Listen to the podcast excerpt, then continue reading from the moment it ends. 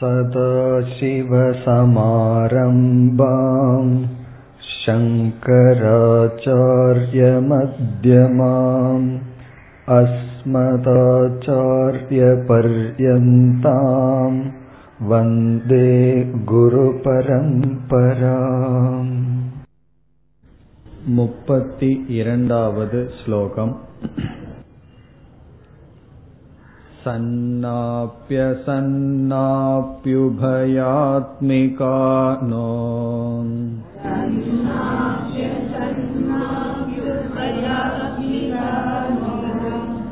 பின்னாப்யபின்னாப்யுபயாத்மிகானோ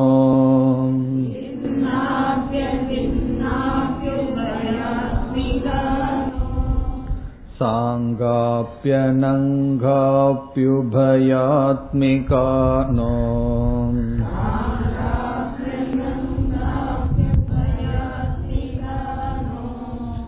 மகாத்பூதாநிர்வசனீயரூபா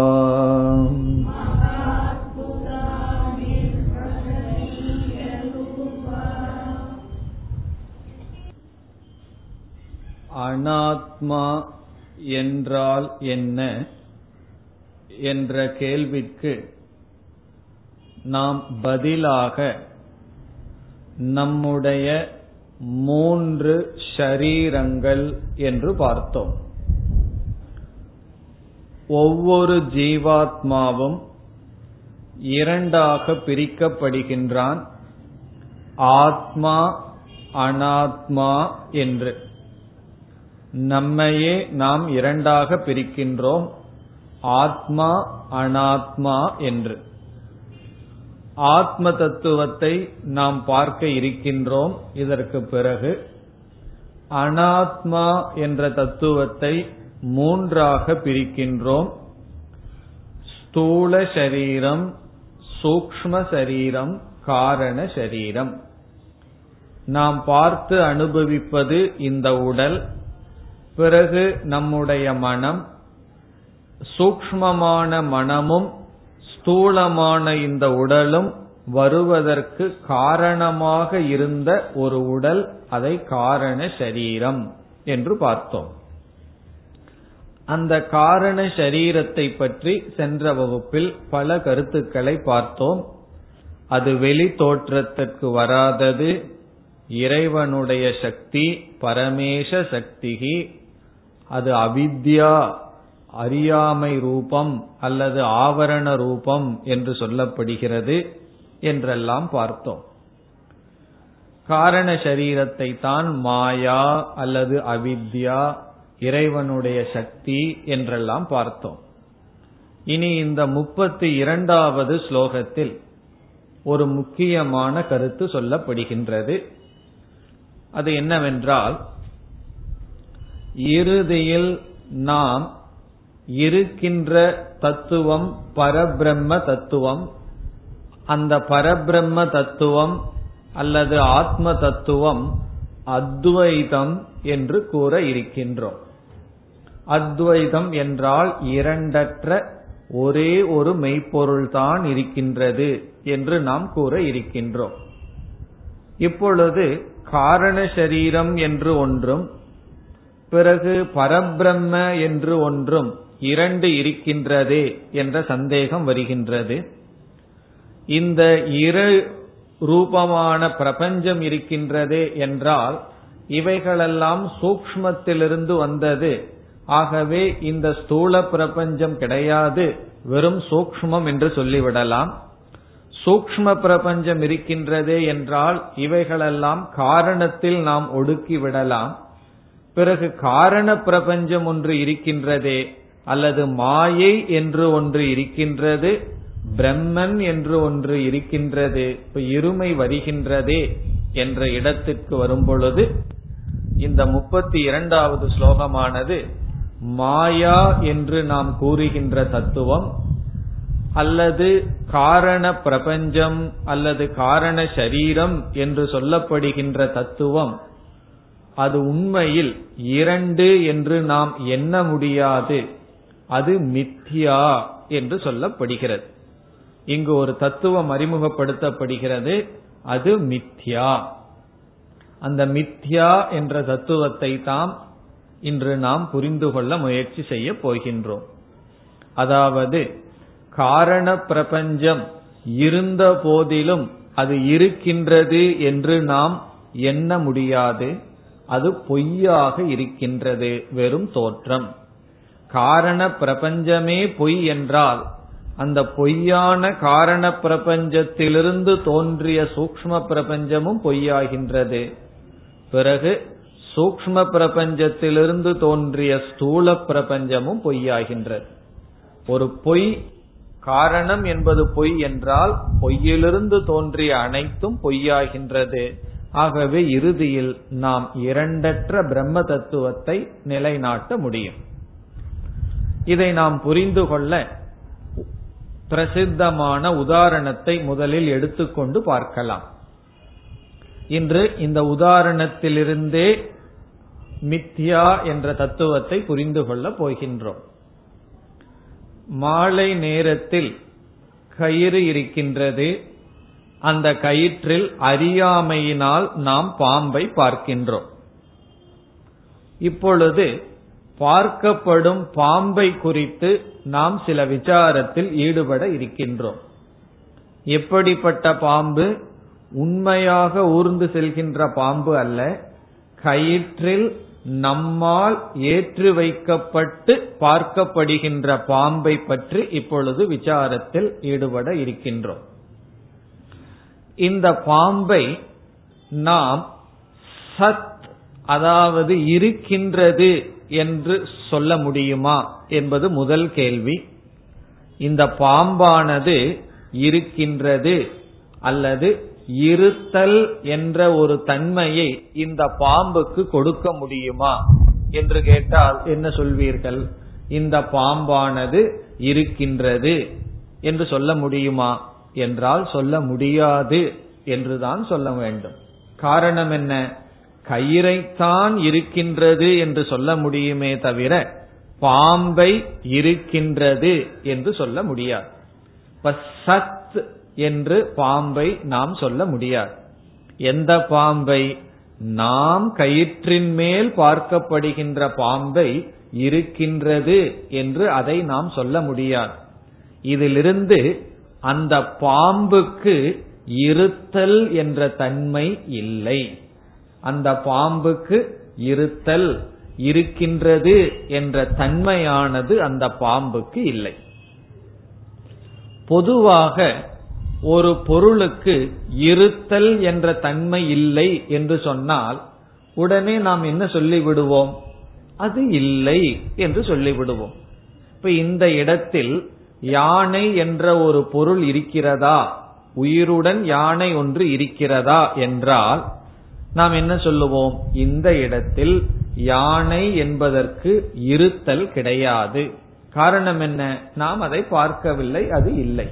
இப்போ ஒரு பொருளுக்கு இருத்தல் என்பது இல்லை என்றால் உடனடியாக நாம் அது இல்லை, அந்த இல்லை என்பதை சமஸ்கிருதத்தில் அசத் என்று சொல்லப்படுகிறது, இருத்தல் என்பதை சத் என்று சொல்லப்படுகிறது.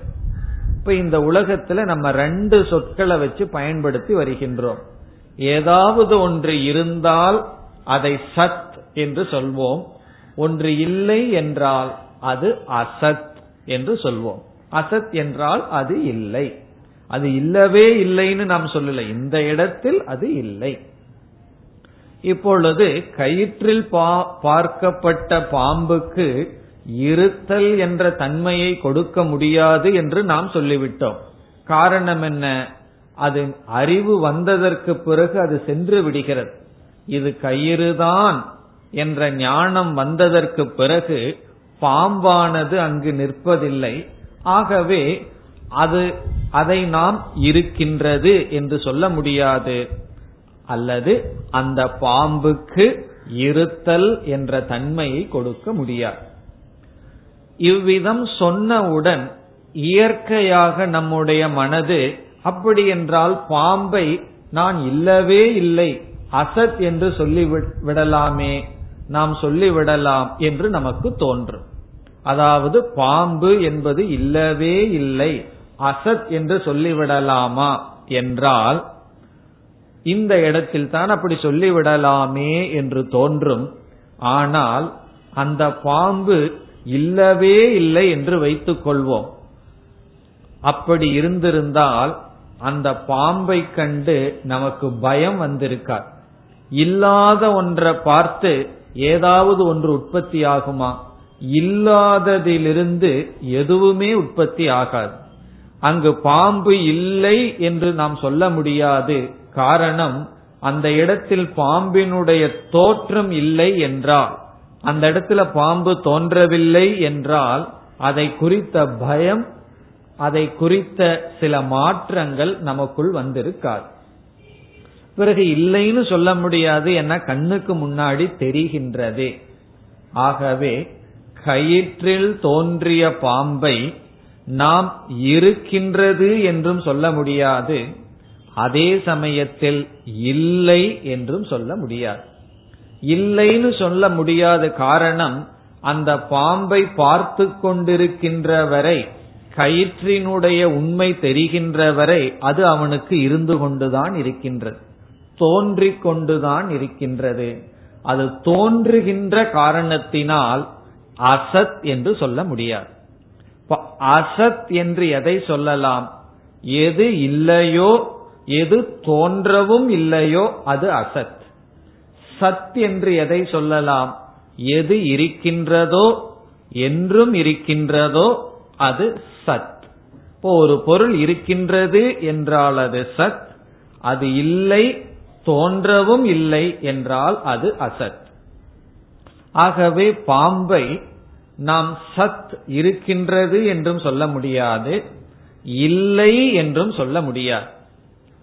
பிறகு ஒருவர் நினைத்தார், இருக்கின்றது இல்லை ரெண்டினுடைய சேர்க்கைன்னு சொல்லலாமே. இருக்குன்னு சொல்ல முடியல, இல்லைன்னு சொல்ல முடியவில்லை, அதனால் என்ன செய்வோம்? இருக்குன்னு சொல்றவங்களிடமிருந்து கொஞ்சம், இல்லைன்னு சொல்பவர்களிடமிருந்து கொஞ்சம், இரண்டையும் சேர்த்து அது இருக்குது இல்லை என்று சொல்லலாமா என்றால் அதுவும் சொல்ல முடியாது. காரணம், இருத்தல் இல்லை என்பது ஒரே இடத்தில் ஒரே காலத்தில் சேர்ந்து இருக்காது. எப்படி என்றால், இந்த இடத்தில் இதே காலத்தில் வெளிச்சமும் இருளும் சேர்ந்து இருக்காது. காரணம் என்ன? இரண்டு வேறுபாட்டை உடைய முரண்படுகின்ற தத்துவம் ஒரே இடத்தில் ஒரே காலத்தில் சேர்ந்து இருக்கவே முடியாது. ஒன்னா அது இருக்கணும் அல்லது இல்லாமல் இருக்கணும், இல்லை அல்லது இருக்கின்றது, அப்படித்தான் இருக்க முடியுமே தவிர சத்தும் அசத்தும் சேர்ந்து ஒரே இடத்தில் இருக்காது. காரணம் என்ன? இரண்டு முரண்படுகின்ற தத்துவம் அல்லது விரோதியாக இருக்கின்ற தத்துவம் ஒரே இடத்தில் ஒரே காலத்தில் இருக்க முடியாது. அதற்கு நமக்கு நன்கு புரிந்து கொள்ளக்கூடிய உதாரணம் வெளிச்சமும் இருளும். வேற வேற இடத்துல வேற வேற காலத்தில் இருக்கலாம், ஆனால் ஒரே இடத்தில் ஒரே காலத்தில் சேர்ந்து இருக்காது. நாம இருளை பார்க்கலாம், வெளிச்சத்தை பார்க்கலாம், வெளிச்சத்தையும் இருளையும் ஒரே இடத்தில் சேர்ந்து என்றும் பார்க்க முடியாது. என்னதான் முயற்சி செய்தாலும் ரெண்டும் சேர்ந்து பார்க்க முடியாது. அதே போல எந்த ஒரு பொருளும் இருத்தல் இல்லை இதனுடைய சேர்க்கையாக இருக்க முடியாது. ஆகவே இப்பொழுது பாம்பினுடைய தன்மை என்ன என்று விசாரம் செய்து பார்த்தால், அதை இருக்குன்னு சொல்ல முடியவில்லை, பிறகு இல்லை என்றும் சொல்ல முடியவில்லை, இந்த இரண்டினுடைய சேர்க்கை என்றும் சொல்ல முடியவில்லை. பிறகு என்னதான் சொல்ல முடியும் என்பது கேள்வி. ஒன்னா ஒரு பொருளை இருக்குன்னு சொல்லலாம் அல்லது இல்லைன்னு சொல்லலாம், இரண்டினுடைய சேர்க்கையும் சொல்ல முடியாதுன்னு சொன்னா பிறகு என்னதான் சொல்வது? இந்த இடத்தில்தான் சங்கரர் சொல்றார் அனிர்வச்சனீயம். அனிர்வச்சனீயம் என்றால் வாக்கால் விளக்க முடியாது, வச்சனீயம் என்றால் விளக்கக்கூடியது, அனிர்வச்சனீயம் என்றால் இந்த தத்துவத்தை வாக்கால் விளக்க முடியாது. எதை வாக்கால் விளக்க முடியாது? அந்த பாம்பினுடைய ஸ்டேட்டஸ், பாம்பினுடைய தன்மை, அது இருக்குன்னு சொல்ல முடியுமா அல்லது இல்லைன்னு சொல்றதா? ரெண்டும் சொல்ல முடியாது. அல்லது இரண்டினுடைய சேர்க்கைன்னு சொல்லலாமா? அதுவும் சொல்ல முடியாது. இப்ப நம்ம என்ன சாஸ்திரத்துல கூறுகின்றோம்? எந்த ஒன்றை இருக்கிறதுன்னு சொல்ல முடியாதோ, இல்லைன்னு சொல்ல முடியாதோ, அல்லது இரண்டினுடைய சேர்க்கைன்னு சொல்ல முடியாதோ, அந்த ஒன்றைத்தான் மித்யா என்று சொல்லப்படுகிறது. மித்யா என்றால் சாதாரணமா பொய் அப்படின்னு டிரான்ஸ்லேட் பண்ணலாம். மித்யா அப்படின்னா வெறும் தோற்றம், அது பொய். வேற எந்த வார்த்தையிலையும் மொழிபெயர்க்க முடியாது. மித்யாங்கிற சொல்லையே வச்சுட்டு அதனுடைய தத்துவத்தை தான் புரிந்து கொள்ள முடியுமே தவிர மித்யாவுக்கு டிரான்ஸ்லேஷன் என்ன, தமிழ் என்ன, ஆங்கிலத்தில் என்னன்னு சொல்ல முடியாது. காரணம் என்ன? மித்யா என்பது இந்த முழு உலகத்தினுடைய அல்லது பிரம்மத்தை தவிர அனைத்து தத்துவத்தையும் குறிக்கின்ற ஒரு சொல். இப்ப உதாரணமா பரம்பிரம்மத்தை அது என்னைக்குமே இருக்கிறதுனால அதை நம்ம சத் அப்படின்னு சொல்றோம். பரபிரம்மத்துக்கு அழிவு கிடையாது, மெய்ப்பொருளுக்கு அறிவு கிடையாது, அதனாலதான் அதற்கு மெய்ப்பொருள் என்று பெயர். ஆகவே மெய்ப்பொருள் சத் என்று நாம் சொல்லிவிடலாம். பிறகு குதிரை கொம்பு இருக்கு அல்லது முயல் கொம்பு இருக்கின்றது, அதெல்லாம் கிடையாது, அதை நம்ம என்னன்னு சொல்லலாம்? அசத் அப்படின்னு சொல்லலாம். அசத்துனா அப்படி ஒரு பொருளே கிடையாது. முயல் கொம்பு இருக்கா என்றா கிடையாது, மனிதனுடைய கொம்பு இருக்கா அப்படின்னா அது கிடையாது, அசத்துன்னு சொல்லிடலாம். இப்ப எது என்றுமே இருக்கின்றதோ அதை நம்ம சத், இருக்கின்றது, இருத்தல் என்ற சுபாவத்துடன் கூடியதுன்னு சொல்லலாம். எந்த ஒன்று அனுபவத்துக்கும் கூட இல்லையோ, வெறும் நம்ம மனதுல கற்பனை செய்கின்றோமோ, அதைய அசத் என்று சொல்கின்றோம். அதாவது அசத் என்று சொன்னால் அது வெறும் நம்முடைய மனதினுடைய கற்பனையே தவிர அப்படி ஒரு பொருளே கிடையாது, அதை நம்ம அனுபவிக்கவும் முடியாது, வெறும் நம்முடைய கற்பனை. இப்ப இந்த இடத்துல யானை இருக்கான்னா அசத்துன்னு சொல்லலாம். அசத்துன்னு சொன்னா முழுமையாகவே இல்லைன்னு அர்த்தம் கிடையாது. இந்த நேரத்துல அது அனுபவிக்கப்படவில்லை, அது இல்லை. சிலதெல்லாம் வெறும் கற்பனையாக இருந்தால் முழுமையாக அது இல்லை, அசத்துன்னு சொல்லிவிடலாம். ஆனால் இப்ப இந்த உலகத்தை நம்ம பார்க்கிறோம். இந்த உலகத்தை சத்துன்னு நம்ம சொல்லலாமா, அசத்துன்னு சொல்லலாமா, இந்த இரண்டினுடைய சேர்க்கைன்னு சொல்லலாமா என்றால், சாஸ்திரத்தில் இந்த உலகத்தை சத்துன்னு சொல்ல முடியாது, இந்த உலகம் இருக்கின்றதுன்னு சொல்ல முடியாது. காரணம் என்ன? எந்த ஒரு பொருளை நம்ம கையில எடுத்து இதை இருக்குதுன்னு சொன்னோம்னா கொஞ்ச நாள்ல அந்த பொருள் இல்லாம போயிடும். இந்த புஸ்தகம் இருக்குதுன்னு சொல்லலாம், கிழிச்செறிஞ்சிட்டோம் அப்படின்னா வெறும் காகிதம் தான். நான் காகிதத்தை இருக்குதுன்னு சொல்றேனே என்றால் அதை நெருப்புல போயிட்டோம்னா வெறும் சாம்பல் தான். இவ்விதம் இந்த உலகத்தில் இருக்கிற பொருள்கள் எல்லாம் மாறிக்கொண்டே இருக்கிறதுனால எதையெல்லாம் இருக்குன்னு நான் சொல்றேனோ அதெல்லாம் தற்காலிகமாகத்தான் இருக்கே தவிர அது கொஞ்ச நாள்ல மாறுகின்றது, மாற்றத்தை அடைகின்றது, அது அனித்தியமாக இருக்கின்றது, நிலையாக அது இல்லை. ஆகவே எந்த ஒரு பொருளுக்கு இருத்தல் என்ற தன்மையை கொடுக்க முடியும் என்றால் எந்த ஒரு பொருள் மாறாமல் இருக்கின்றதோ அதத்தான் சாஸ்திரத்துல நித்தியம் என்று சொல்லப்படும். நித்தியம் என்றால் என்றும் இருப்பது. அதனால எது நித்தியம் தது சத்தியம் என்பது ஒரு நியமம். எது என்றால் எந்த ஒன்று நித்தியமோ அது சத்தியம்.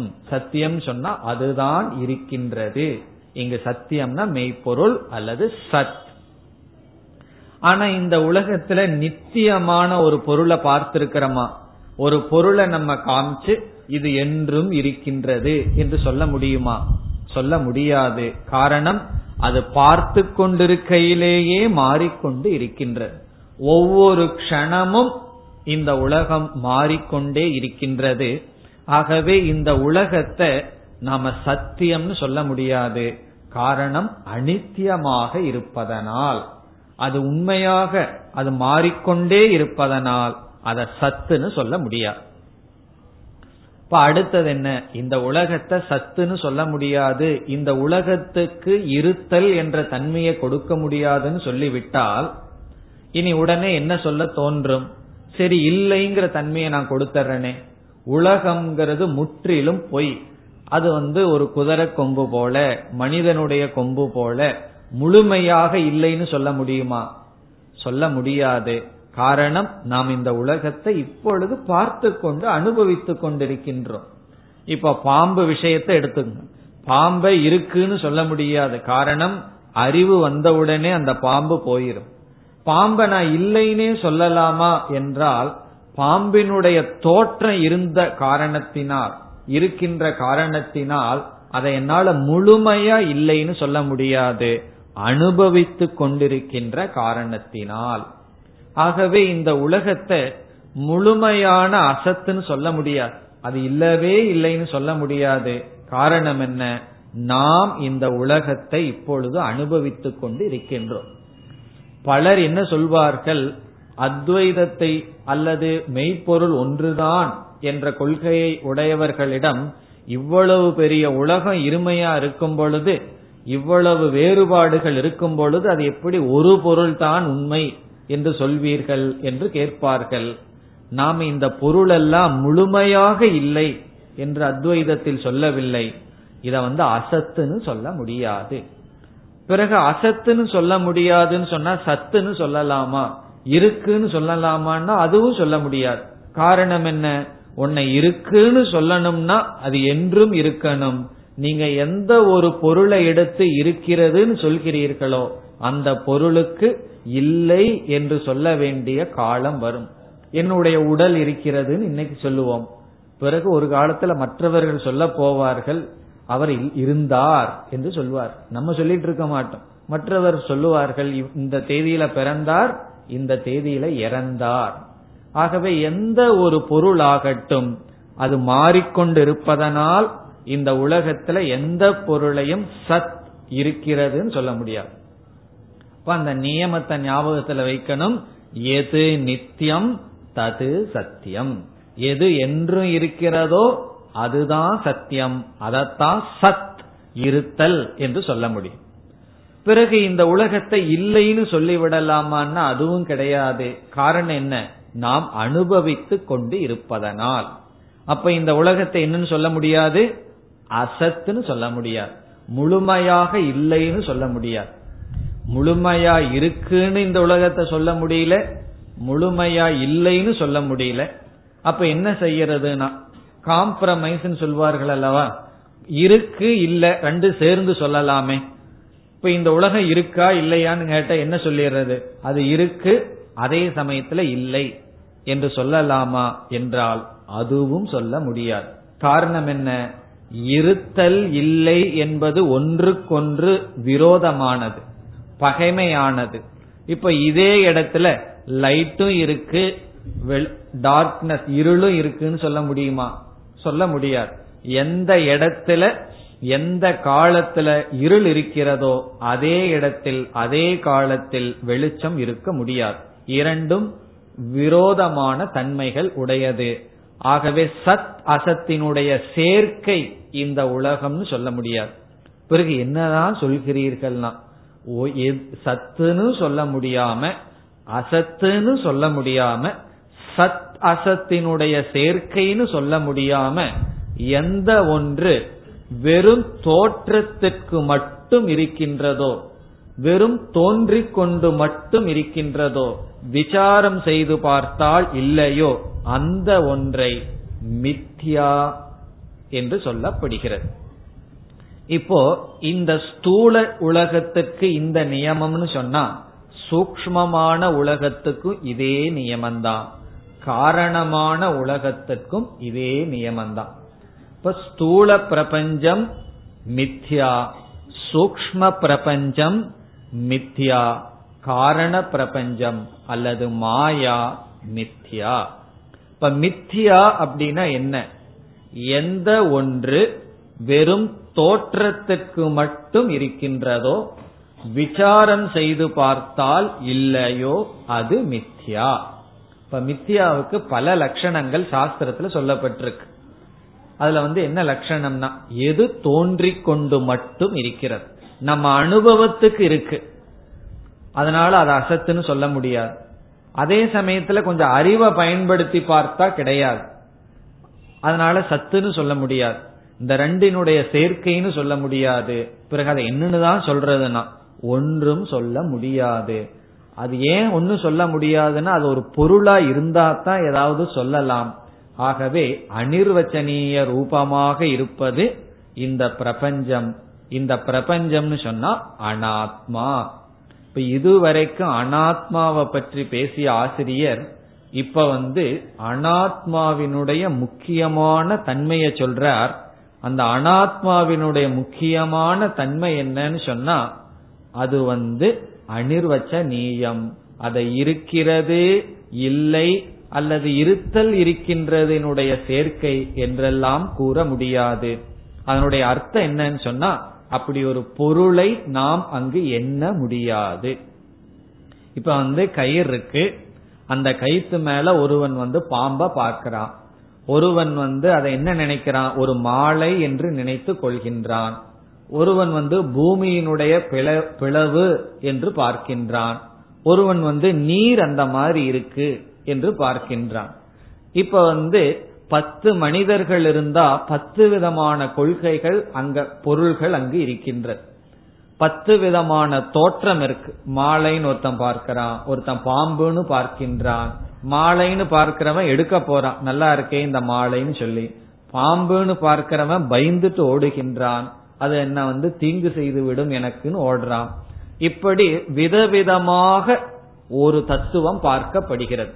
பாம்புன்னு ஒருத்தன் பார்க்கிறான், மாலைன்னு ஒருத்தன் பார்க்கிறான், பூமியினுடைய பிளவுன்னு ஒருவன் பார்க்கின்றான். பூமி அப்படி பிளந்திருக்கு, பாம்பு எப்படி படுத்திருக்குமோ அது போல பிளந்திருக்குன்னு பார்க்கின்றான். இப்பொழுது அங்கு இருக்கின்ற தத்துவம் எவ்வளவுன்னு நம்ம கவுண்ட் பண்றோம்னு வச்சுக்கோமே, எண்ணி பார்த்தா அங்க எவ்வளவு நம்ம எண்ண முடியும்? கயிறு அப்படிங்கிற ஒன்னதான் எண்ண முடியுமே தவிர, பாம்பு 1, 2வது, பிறகு மாலை 3வது என்றெல்லாம் என்ன முடியுமோ? இப்ப இதுல இருந்து என்ன தெரிகின்றது? இருக்கின்ற ஒரே ஒரு தத்துவம், அந்த தத்துவத்தின் மீது நாம பாம்பு என்ற ஒன்றை ஏற்றி வைத்து பார்த்தால், அல்லது வேற விதவிதமாக நாம் அதுல ஏற்றி வைத்து பார்க்கின்றோம், இருமைகளெல்லாம் தெரிகின்றது. ஆனால் இருப்பது ஒரே ஒரு தத்துவம். இப்ப இதை நம்ம புரிந்து கொண்டால், மாயை என்பது பிரம்மனிடம் இருக்கின்றது என்று சொன்ன போதிலும், அந்த மாயையிலிருந்து சூக்ஷ்மமான உலகம் வந்தது என்று நாம் சொன்ன போதிலும், சூக்ஷ்மமான உலகத்திலிருந்து ஸ்தூலமான இந்த உலகம் வந்தது என்று சொன்ன போதிலும், கடைசியில எது எஞ்சி இருக்கின்றது என்றால் பரபிரம்ம ஒன்றுதான். காரணம், அது ஒன்றுதான் சத்தியம், அது ஒன்றுதான் சத். இவைகளெல்லாம் அசத்துன்னு சொல்லிடலாமான்னா அனுபவிக்கின்றோமே, அதனால் அசத்தும் அல்ல, இவைகளெல்லாம் மித்யா. இப்ப மித்யாவை புரிந்து கொள்வதற்கு அந்த பாம்பு தான் நமக்கு உதவி செய்யும். பாம்பை வச்சே பல கருத்துக்களை எடுத்துக் கொள்ளலாம். இப்ப மித்யா என்பதை புரிந்து கொள்வதற்கு நாம் என்ன பண்ணலாம்? எந்த ஒன்று வெறும் தோன்றுகிறதோ, நம்முடைய அனுபவத்துக்கு இருக்கின்றதோ, ஆனால் உண்மையில் இல்லையோ, அது மித்யா. இப்ப எது உண்மையில் இல்லை, அதே சமயத்துல தோன்றாமலும் இல்லை, ஆனால் தோன்றுகின்றதோ, வெறும் தோற்றம் மட்டும் எதற்கு இருக்கின்றதோ, அது மித்யா. அவ்விதம் பாம்பு விஷயத்துல எப்படி பாம்புக்கு வெறும் தோற்றம் மட்டும் இருக்கு, அதற்கு சத்துன்னு ஒரு தன்மையோ, அசத்துன்னு ஒரு தன்மையோ, சத் அசத்தினுடைய சேர்க்கைங்கிற தன்மை இல்லையோ, அதே போல நம்ம என்ன சொல்றோம்? அகில பிரபஞ்சமும் மித்தியான்னு சொல்றோம். இது ஒரு பெரிய வார்த்தை, அவ்வளவு சுலபமானது அல்ல. எந்த உலகத்தை கண்டு நம்ம பயந்துட்டு, எந்த உலகத்தை கண்டு நாம துயரப்பட்டு இருக்கிறோமோ, அந்த அனைத்து துயரத்துக்கு காரணமான உலகத்தையும், பிறகு என்ன சொல்ல போறோம், அந்த துயரம் முதல் கொண்ட அனைத்தையும் நம்ம என்ன சொல்ல போறோம், அப்படி ஒரு பொருள் இல்லை ஆனால் அனுபவிக்கின்றோம். பிறகு அடுத்த கேள்வி, பொருள் இல்லாம எப்படி நீங்க அனுபவிப்பீர்கள்? அங்கேயே பொருள் கிடையாது. பாம்பு இல்லாம எப்படி அனுபவிப்பீர்கள்னா அனுபவிக்கின்றோம், அவ்வளவுதான். பாம்பு இல்லதான், இருந்தாலும் பாம்பு அனுபவிக்கின்றோம்.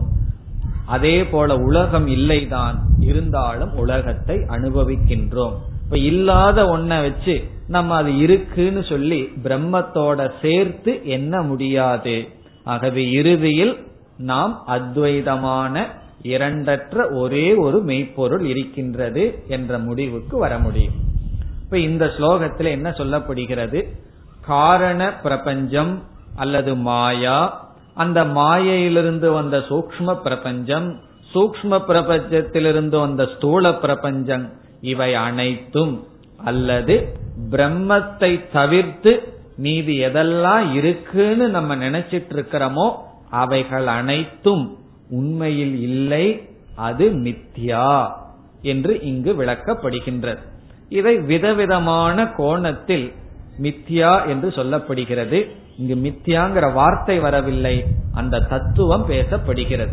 இத சத்துன்னு சொல்ல முடியாது, அசத்துன்னு சொல்ல முடியாது, சத் அசத்தினுடைய சேர்க்கைன்னு சொல்ல முடியாது. பிறகு என்னதான் சொல்றதுன்னா ஆசிரியர் சொல்ல இது பெரிய அற்புதம், இது ரொம்ப ஆச்சரியத்துக்குரியமாக இருக்கிறது, இது அனிர்வச்சனீயம் என்று சொல்கின்றார்.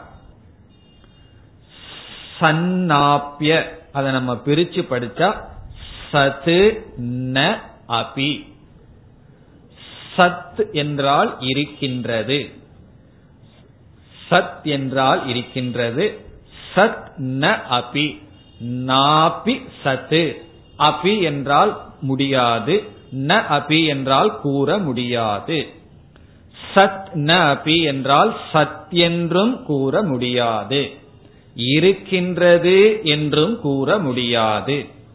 எதை நம்ம சேர்த்திக்கணும், அனைத்தையும், காரண பிரபஞ்சம் அல்லது மாயா அல்லது அனைத்தும், எதெல்லாம் நம்ம அனுபவிக்கிறோமோ, எதெல்லாம் பிரம்மத்துக்கு அப்பாற்பட்டு இருக்கிறதாக பேசப்பட்டிருக்கோ அனைத்தையும் ந ந அபி சத், அது சத் என்றும் சொல்ல முடியாது. காரணம் என்ன, அதை ஏன் சத்துன்னு சொல்ல முடியாது, இந்த உலகத்தை நம்ம ஏன் சத்துன்னு சொல்ல முடியாது, அது மாறிக்கொண்டே இருப்பதனால். ஒரு பொருளை எடுத்து இது இருக்கிறது என்று சொன்னீர்கள் என்றால் அடுத்த நிமிஷம் இல்லாம போயிடும். பர்ஸ்ல 200 ரூபா வச்சு என்கிட்ட 200 ரூபா இருக்குன்னு சொன்னீங்கன்னா 3 நாள் என்ன ஆகும், அல்லது அடுத்த நிமிஷம் என்ன ஆகும், அது இல்லாமல் போகலாம். எந்த பொருளை இருக்குன்னு நீங்க சொன்னால் இந்த உலகத்தில் ஒன்ன காமிச்சு அது இல்லாமல் சென்றுவிடும், மாறிவிடும், அழிந்துவிடும். ஆகவே இருக்கின்றது என்று சொல்ல முடியாது. சத் ந அபி. அடுத்தது அசன் ந அபி, அசத் அபி ந, இருக்கின்றது என்று சொல்ல முடியாது என்று சொன்னவுடன் பிறகு இல்லைன்னு சொல்றனே என்ற எண்ணம் உடனே வந்துடும். ஒன்னு இருக்குன்னு சொல்ல முடியாதுன்னா சரி நான் இல்லைன்னு சொல்கின்றேனே, அசத் அபி ந, அது இல்லை என்றும் சொல்ல முடியாது, இருக்கிறது என்றும் சொல்ல முடியாது, இல்லை என்றும் சொல்ல முடியாது. அசத் அபி ந, அசத் அபி நன்னு சொன்னா இந்த உலகத்தை நாம இல்லைன்னு சொல்லல. காரணம் என்ன, அனுபவிக்கின்ற காரணத்தினால், தோற்றம் இருக்கின்ற காரணத்தினால். இப்ப தோன்றிக் கொண்டு இருப்பதை நாம இல்லைன்னு சொல்ல முடியாது. அப்படி சொல்லலாம் என்று வைத்துக் கொள்வோமே, இந்த உலகம் இல்ல, பாம்பு இல்ல அப்படின்னு சொன்னோம்னா, இல்லைன்னு சொன்னா முழுமையாகவே இல்லைன்னு சொன்னா இப்ப இல்லாத உலகத்திலிருந்து நமக்கு ஏன் துயரம் வருகிறது, இல்லாத பாம்பிலிருந்து ஏன் பயம் வருகின்றது, இல்லாத மாலையை பார்த்து நாம ஏன் அங்க ஓடுகின்றோம். ஆகவே இந்த செயலெல்லாம் நடைபெறாது, அது தோன்றவே இல்லை என்றால். ஆகவே இல்லை என்றும் சொல்ல முடியாது.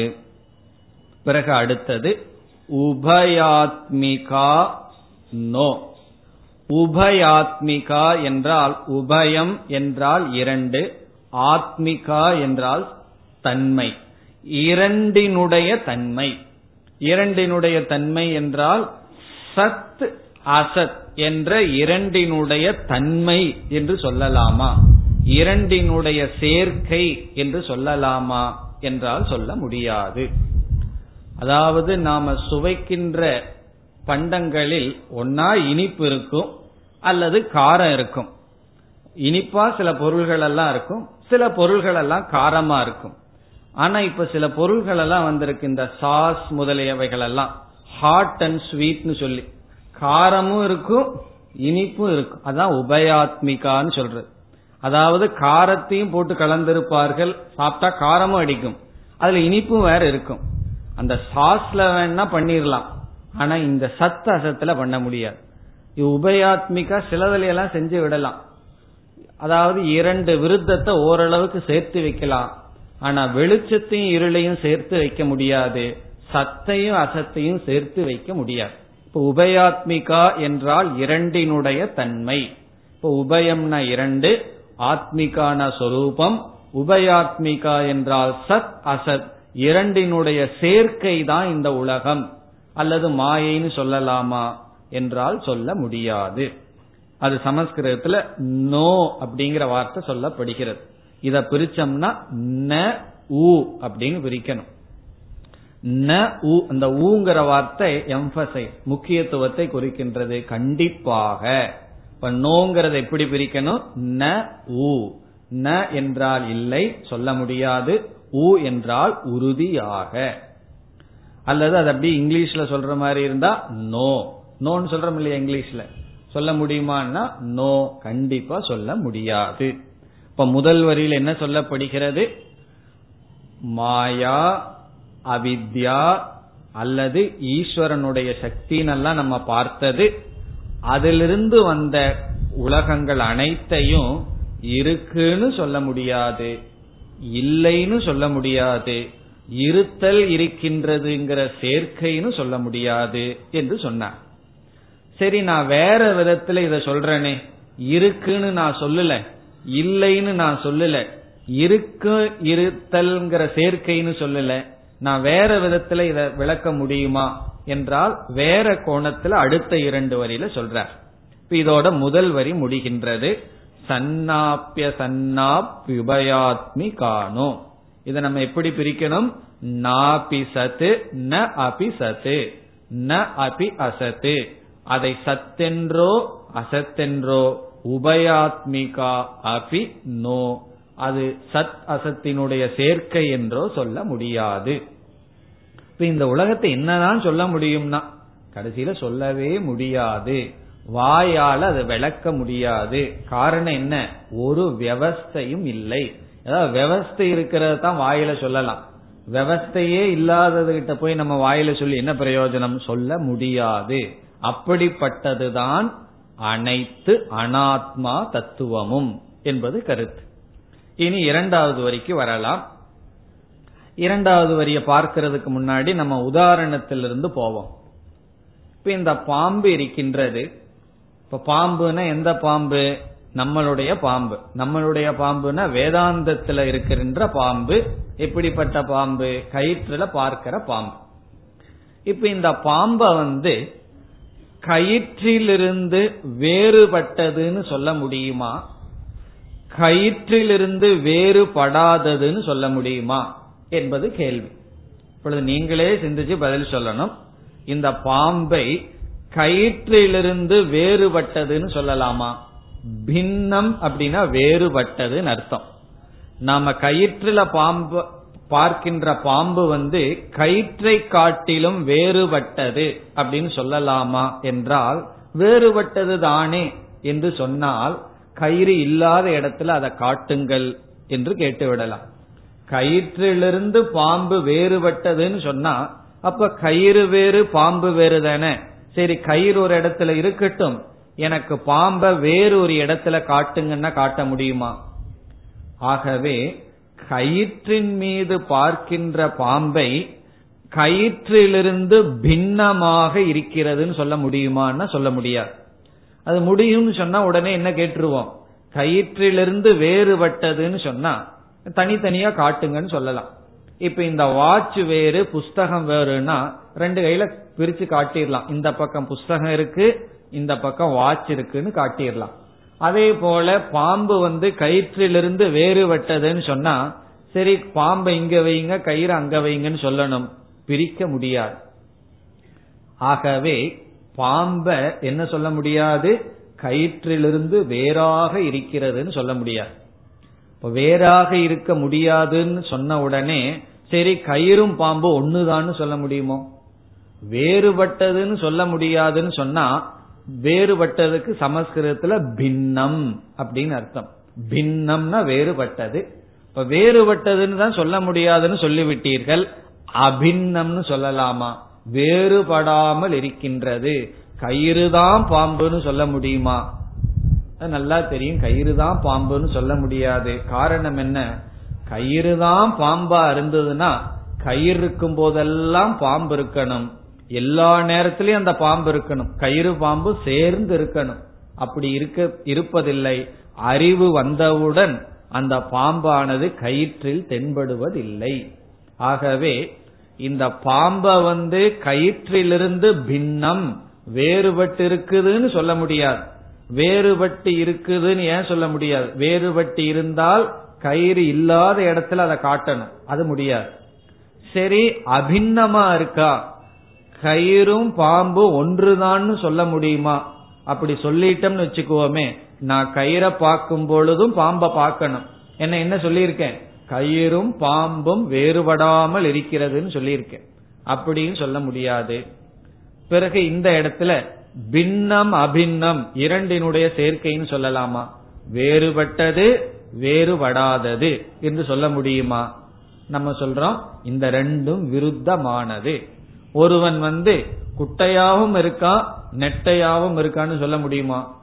சொல்ல முடியாது, ரெண்டையும் சேர்க்க முடியாது. காரணம் என்ன, விரோதமானது.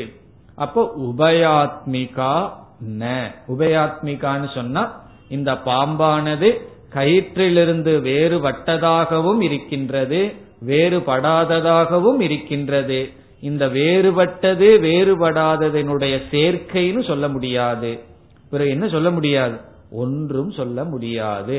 அது கயிற்றிலிருந்து வேறுன்னு சொல்ல முடியாது, கயிறும் பாம்பு ஒன்றுதான்னு சொல்ல முடியாது, பிறகு இந்த இரண்டினுடைய சேர்க்கை என்றும் சொல்ல முடியாது.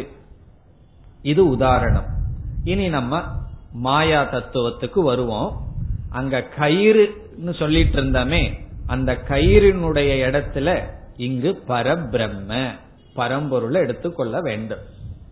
இப்ப கேள்வி என்னன்னா, இந்த மாயை அல்லது அவித்யா அல்லது இந்த உலகம் பரபிரம்மத்திடமிருந்து வேறுன்னு சொல்ல முடியுமா, அல்லது பரபிரம்மத்திடமிருந்து வேறுபடாததுன்னு சொல்ல முடியுமா, அல்லது இந்த உலகம் வேறுபட்டதாகவும் வேறுபடாததாகவும் சேர்ந்து இருக்கிறதுன்னு சொல்ல முடியுமா என்றால் முடியாது. கயிற்று பாம்புக்கு என்ன நியமத்தை சொன்னமோ அதே நியமத்தை தான் இங்க சொல்றோம். இப்ப இந்த உலகம் பரபிரம்மத்திடமிருந்து வேறுபட்டது என்று சொல்ல முடியுமா என்றால் ஒரு கால் சொல்ல முடியும்னு வச்சுக்குவோமே. அப்ப நம்ம எதை காட்டணும், பரபிரம்மத்தை ஒரு இடத்துல காட்டி இந்த உலகத்தை தனியா காட்டணும். பரபிரம்மத்துக்கு சம்பந்தம் இல்லாம இந்த உலகத்தை காட்டியாகணும். அப்ப இந்த உலகம் பிரம்மன் இல்லாத உலகம், பிரம்மன்கிறது பரம்பொருள்ங்கிறது தனி, அப்படி காட்ட முடியுமா என்றால் முடியாது. காரணம் என்னன்னு சொன்னா, இந்த உலகத்தை தனியா காட்டுறன்னு ஒருவர் சொல்றாருன்னு வச்சுக்கோமே, இது பரபிரம்மன், இதுதான் உலகம், இந்த உலகம் இருக்கு, இங்க பிரம்மன் இருக்குன்னு சொன்னா நம்ம என்ன சொல்றோம், இருத்தல்ங்கிற சொரூபம் எங்க இருக்கோ அதுதான் பரபிரம்மன். இந்த உலகத்தை நீ இருக்குன்னு சொன்னீங்கன்னா எதெல்லாம் இருக்குன்னு சொல்றமோ அதெல்லாம் பரபிரம்மன். இப்ப இருத்தலை எடுத்துட்டோம் அப்படின்னா, இருத்தலை எடுத்துட்டு பிறகு அதை எதை காட்ட முடியும்? அதாவது நகைகள் எல்லாம் இருக்கு, நகைகளிலிருந்து தங்கத்தை நான் எடுத்துக்கிறேன் நகையை மட்டும் வச்சுக்கோன்னு சொன்னா அங்க என்ன வச்சுக்கிறதுக்கு அவருக்கு இருக்கு? அதே போல பிரம்மனே சத் சுரூபம், அப்படி இருக்கும் பொழுது சத்ஸ்வரூபமான பிரம்மத்திடமிருந்து உலகத்தை வேறுபடுத்தி காட்ட முடியாது. நகையிலிருந்து தங்கத்தை எடுத்துட்டோம்னா நகையை தனியா காட்ட முடியாது. அப்படி இந்த பிரபஞ்சம் அல்லது மாயையானது பிரம்மத்தை காட்டிலும் வேறு என்று சொல்ல முடியாது, பின்னம் என்று சொல்ல முடியாது. அப்படி சொன்னால் இந்த உலகம் வேற எங்காவது நம்ம பார்க்கணும், பிரம்மத்துக்கு அப்பாற்பட்டு ஒரு இடத்துல பார்க்கணும். பிரம்ம பூர்ணமானதுன்னு சொல்றோம், பரம்பிரம்ம இல்லாத இடம் கிடையாது, பூர்ணமான பிரம்மத்துக்கு அப்பாற்பட்டு ஒன்னும் கிடையாது. சரி, பிரம்மத்தை காட்டிலும் வேறுபட்டது இந்த உலகம் அல்ல, பிரம்மமும் உலகம் ஒண்ணுதான் அப்படின்னு சொல்ல முடியுமா? அதுவும் சொல்ல முடியாது. காரணம் என்ன? பிரம்மத்தை நாம் உணரும் பொழுது இந்த பிரபஞ்சம் பொய்யாகி விடுகின்றது. அதுவும் அழிகிற பிரபஞ்சம், சம்சார ரூபமா இருக்கிற பிரபஞ்சத்தை போய் பிரம்மமும் ஒன்றுன்னு சொல்ல முடியுமா என்றால் சொல்ல முடியாது. காரணம் என்ன? கயிறையும் பாம்பையும் ஒன்றுன்னு எப்படி சொல்ல முடியாதோ அதுபோல உலகத்தையும் பிரம்மத்தையும் ஒன்றுன்னு சொல்ல முடியாது. அப்படி சொல்லிவிட்டால் என்ன ஆகும்னா இந்த உலகத்திலிருந்து நிவர்த்தியே நமக்கு கிடையாது. காரணம் என்ன? இந்த உலகமே துயர சொரூபமான உலகமே பிரம்மன்னு சொன்னா பிறகு நாம பிரம்மத்தை எதுக்கு அடையணும், எதற்கு நம்ம வேதாந்தம் படிக்கணும்? காரணம் என்ன? இந்த சம்சார ரூபமான உலகமே பிரம்மன்னு சொன்னா இதுல இருந்து நாம நீங்க முடியாது. ஆகவே மோக்ஷங்கிறதெல்லாம் அடைய முடியாம போயிரும். எதை சொல்லிட்டா? இந்த உலகமே பிரம்ம, உலகமும் பிரம்மனும் வேறுபடாமல் இருக்குன்னு சொல்லிவிட்டார். ஆகவே பிரம்மத்திடமிருந்து மாயை வேறுபட்டதுன்னு சொல்ல முடியாது, வேறுபடாததுன்னு சொல்ல முடியாது. பிறகு அடுத்தது என்ன? ரொம்ப சுலபம், வேறுபட்டும் வேறுபடாமல் இருக்குன்னு சொல்ல முடியாது. இப்ப இந்த நோக்கில பார்த்தாலும் நம்ம வாயில விளக்க முடியாது. இப்ப இருக்குன்னு சொல்ல முடியுது, இல்லைன்னு சொல்ல முடியுமானா சொல்ல முடியாதுன்னு பார்த்தோம்.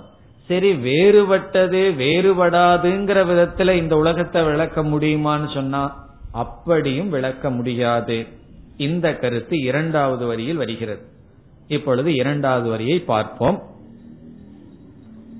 பின்னா அபி அபின்னா அபி உபயாத்மிகா அபி நோ. நோங்கிற ஒரே இடத்துல இருக்கு, அதை மூணு இடத்துல எடுத்துக்கொள்ள வேண்டும். நோன்னா கிடையாது, இல்லை, உண்மையில் இல்லை.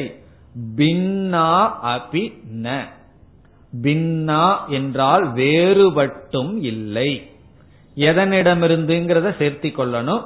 பிரம்மத்திடமிருந்து, பரம்பொருளிடமிருந்து, மாயை, மாயையினுடைய காரியமான அனைத்து அனாத்மாவும் வேறுபட்டும் இல்லை. சரி, பின்னா அபி நோ. நோ என்றால் ந, இல்லை. சரி, அபின்னா அபி வேறுபடாமல் இருக்கின்றதா? அதுவும் கிடையாது. இப்ப வேறுபட்டும் இல்லை, வேறுபட்டிருக்குன்னு சொல்ல முடியாது, வேறுபடாமல் இருக்கின்றது என்றும் சொல்ல முடியாது. இந்த இடத்துல புரியுறது கடினமா இருந்தா நம்ம பாம்பு கயிற்றையே மனசுல வச்சுக்கணும். பாம்பையும் கயிற்றையும் மனசுல வச்சு பார்க்கணும். பாம்பை கயிற்றிலிருந்து வேறுன்னு சொல்ல முடியுமா? சொல்ல முடியாது. கயிற்றும் பாம்பு ஒன்று, வேறுபடாமல் இருக்குன்னு சொல்ல முடியுமா? முடியாது. பிறகு பாம்புக்கும் கயிற்றுக்கும் உள்ள சம்பந்தத்துல ரெண்டினுடைய சேர்க்கைன்னு சொல்ல முடியுமா? சொல்ல முடியாது. உபயாத்மிகா நோ. பிரம்மத்திடமிருந்து வேறுபட்டதாகவும் வேறுபடாததாகவும் இருக்கிறதுன்னு சொல்ல முடியுமா? சொல்ல முடியாது. இப்ப இரண்டாவது வரையில் என்ன சொல்லிட்டார்? இந்த மாயா தத்துவத்தை பிரம்மத்திடமிருந்து வேறுன்னு சொல்லியோ அல்லது வேறில்லைன்னு சொல்லியோ நம்ம சொல்ல முடியாது. இனி அடுத்தது மூன்றாவது வரைக்கு வருகின்றோம். மூன்றாவது வரைக்கு வந்தா அதையும் புரிஞ்சுக்கிறதுக்கு மீண்டும் நம்ம பாம்பு கயிற்று உதாரணத்துக்குள்ள செல்லலாம். இப்ப கயிற்றினுடைய அங்கம், அங்கம்னா உறுப்பு பாம்புன்னு சொல்ல முடியுமா? இப்ப நம்ம உடல் இருக்கு, நம்ம உடல்ல கையின் ஒரு உறுப்பு இருக்கு, கால்னு ஒரு உறுப்பு இருக்கு, அதே போல காது, கண்ணுன்னு அவயவங்கள் இருக்கின்ற. அப்படி கயிற்றினுடைய ஒரு உறுப்பு தான் பாம்புன்னு சொல்ல முடியுமோ? நான் பார்த்த பாம்பு கயிற்றினுடைய ஒரு உறுப்புன்னு சொல்ல முடியுமோ, கயிற்றினுடைய அங்கம்னு சொல்ல முடியுமோ? அது எப்படி சொல்ல முடியும்? கயிற்றினுடைய அங்கம்னு சொல்ல முடியாது. இல்ல கயிற்றுக்கு அங்கமா இல்லைன்னு சொல்ல முடியுமா? அதுவும் சொல்ல முடியாது. இது கிட்டத்தட்ட முன்ன பார்த்தது போலதான், பின்னம் அபின்னம்ங்கிற கருத்தை ஒட்டித்தான் வருகின்றது. அப்படியும் சொல்ல முடியாது. அதாவது கயிற்றினுடைய ஒரு அங்கம் சொல்லியோ கயிற்றினுடைய அங்கம் அல்லன்னு சொல்லியோ சொல்ல முடியாது. கயிற்றினுடைய அங்கம்னு சொன்னா கயிற்ற பார்க்கும்போது கயிற்றினுடைய ஒரு அங்கம் தானே பாம்பு, பாம்பையும் பார்க்கணும். சரி, கயிற்றினுடைய அங்கமே அல்ல, உறுப்பே அல்லன்னு சொன்னா பிறகு வேற எங்காவது மீண்டும் அந்த பாம்பை பார்க்கணும். அப்படி பார்க்க முடியாது. இல்ல அங்கம் அனங்கம் உறுப்பு உறுப்பற்றது சேர்க்கைன்னு சொன்னா அதுவும் சொல்ல முடியாது. இது கயிறு விஷயத்துல. இனி பிரம்மனுடைய விஷயத்துக்கு வருவோம். அதாவது இந்த மாயை பிரம்மத்தினுடைய ஒரு உறுப்பா அங்கமா? பிரம்மத்துக்கு கை கால் இருந்ததுன்னு வச்சுக்குவோமே, அந்த மாயை பிரம்மத்தினுடைய கையோ காலாகவோ அல்லது அங்கத்துடன் கூடியதா என்றால் கிடையாது. பிரம்மத்தினுடைய அங்கம் இந்த மாயை கிடையாது. அங்கம்னா உடலில் இருக்கின்ற உறுப்பை போன்று. அதுவும் மட்டுமல்ல, எந்த ஒன்றுக்கு உறுப்பு இருக்கின்றதோ அதற்கு தோற்றம் இருக்கும். ஆனா மாயையை நம்ம என்ன சொல்லியிருக்கோம்? அனாதின்னு சொல்லியிருக்கோம். அனாதினா இந்த மாயைக்கு தோற்றம் இல்லைன்னு சொல்லியிருக்கோம். அதனால எதற்கெல்லாம் தோற்றம் இல்லையோ அதற்கெல்லாம் உறுப்புக்கள் இல்லை. பிரம்மத்துக்கு தோற்றம் இல்லை, அதற்கு அவயவங்கள் கிடையாது, கை கால்ங்கிற பேதம் கிடையாது. இப்ப மாயைக்கு தோற்றம் இல்லாத காரணத்தினால் அது சாங்கம் என்று சொல்ல முடியாது. அங்கம்னா உறுப்பு, சாங்கம் என்றால் உறுப்புடன் கூடியதுன்னு சொல்ல முடியாது. இப்ப மாயைய உறுப்புடன் கூடியது, கைகால்கள் முதலிய அவயவங்களுடன் கூடியதுன்னு சொல்ல முடியாது. சரி, உறுப்புடன் கூடியதுன்னு சொல்ல முடியாதுன்னா உறுப்பற்றதுன்னு சொல்லலாமா என்றால் அதுவும் சொல்ல முடியாது. காரணம் என்னன்னு சொன்னா மாயையினுடைய பரிணாமம்தான் இந்த உலகம்னு சொல்றோம், மாயையினுடைய மாற்றம்தான் இந்த உலகம்னு சொல்றோம். மாயையினுடைய மாற்றம் இந்த உலகம்னு சொன்னா எதற்கு உறுப்பு இல்லையோ அது மாறாது, அங்கங்கள் உடையதுதான் மாறும். அப்ப மாயை உறுப்புடன் கூடியதுன்னு சொல்ல முடியாது. காரணம், அது அனாதியா இருக்கிறதுனால. அது உறுப்பற்றதுன்னு சொல்ல முடியாது. காரணம், அது மாறுகின்ற காரணத்தினால், பரிணாமம் அடைகின்ற காரணத்தினால். ஆகவே அங்கம் இருக்கின்றது இல்லை இரண்டினுடைய சேர்க்கை என்றும் சொல்ல முடியாது. அது மூன்றாவது வரியில் வருகின்றது. இதனுடைய அர்த்தம் என்ன? இப்ப சாங்கம் அனங்கம்ங்கிற வார்த்தையில என்ன சொல்லப்படுகிறது? மாயைக்கு டிவிஷன் இருக்கா, வேற்றுமை இருக்கின்றதா? இப்ப நமக்கு கை கால் முதலிய வேற்றுமை இருக்கிறது போல மாயையிடம் டிவிஷன் உறுப்புகள் இருக்கான்னு சொன்னா அது இருக்குன்னு சொல்ல முடியாது, இல்லைன்னு சொல்ல முடியாது. மாயைக்கு உறுப்பு இருக்குன்னு சொன்னா அதனுடைய தோற்றத்தை சொல்லி ஆகணும். மாயை அனாதின்னு சொல்லப்பட்டிருக்கு. மாயைக்கு உறுப்பு இல்லைன்னு சொன்னா அதனிடம் மாற்றம் நிகழக்கூடாது. மாயையினுடைய மாற்றம்தான் இந்த உலகம். ஆகவே மாயைக்கு உறுப்பு இருக்கிறது என்றோ இல்லை என்றோ இதனுடைய சேர்க்கை என்றோ சொல்ல முடியாது. அதான் மூன்றாவது வரி.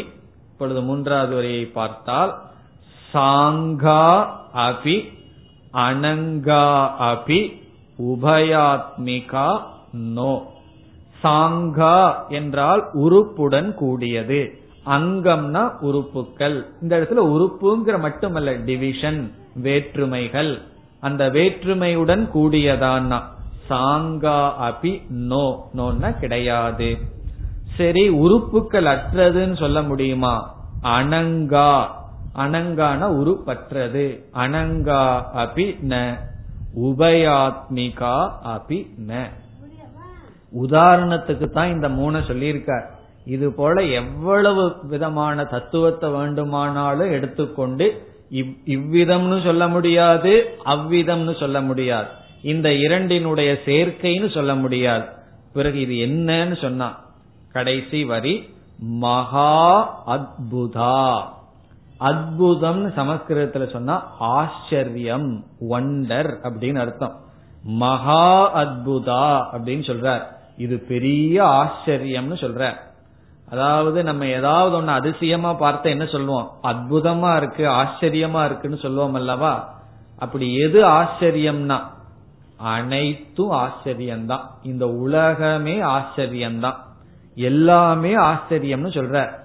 ஏதோ ஒரு ஈவென்ட் ஒன்ன பார்த்து நம்ம ஆச்சரியம்னு சொல்லுவோம், ஆனா இந்த அறிவு நமக்கு வந்துடுதுன்னு வச்சுக்குவோமே, இந்த உலகத்தையே ஆச்சரியமா பார்ப்போம்.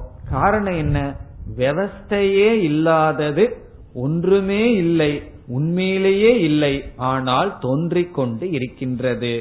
மகா அத்புதா, இது ஒரு பெரிய ஆச்சரியம்.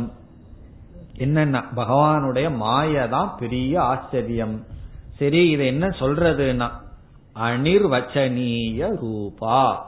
ரூபா என்றால் தன்மை, அனிர்வச்சனீயம், வச்சனீயம்னா வாயால விளக்க கூடியது, அனிர்வச்சனீயம்னு சொன்னா நிர்வச்சனீயம்னா நன்கு விளக்க கூடியது, அனிர்வச்சனீயம்னா வாயால விளக்க முடியாது.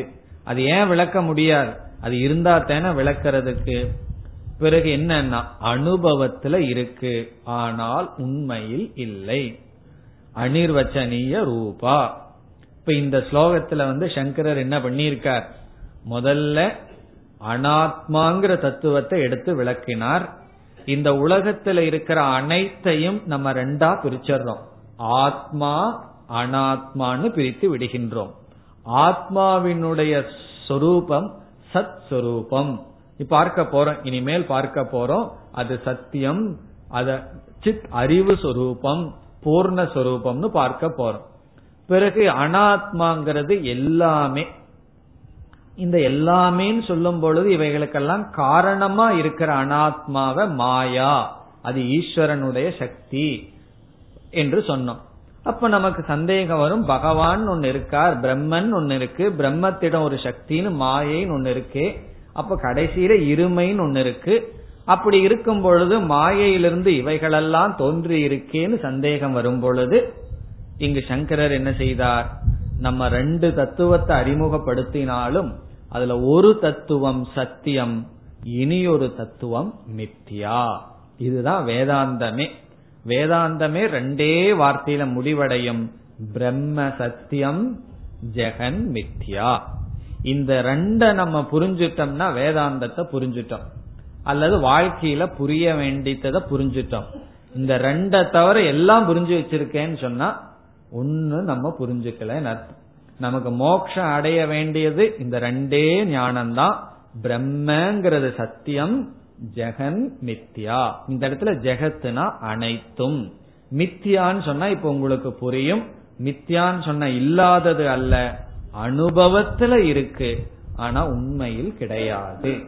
அது என்னன்னா பார்க்கிற இந்த உலகம் சூக்ஷ்மமான உலகம், பிறகு மாயா தத்துவம். ஆகவே இந்த ஸ்லோகம் ரொம்ப முக்கியம். மீண்டும் மீண்டும் இதை நம்ம சிந்திச்சோம்னா தான் இதனுடைய மெய் ஆழ்ந்த கருத்து நமக்கு புரியும். அடுத்த வகுப்பில் தொடரலாம். ஓம் பூர்ணமத பூர்ணமிதம் பூர்ணாத் பூர்ணமுதச்யதே பூர்ணஸ்ய பூர்ணமாதாய பூர்ணமேவாவசிஷ்யதே. ஓம் சாந்தி சாந்தி சாந்தி.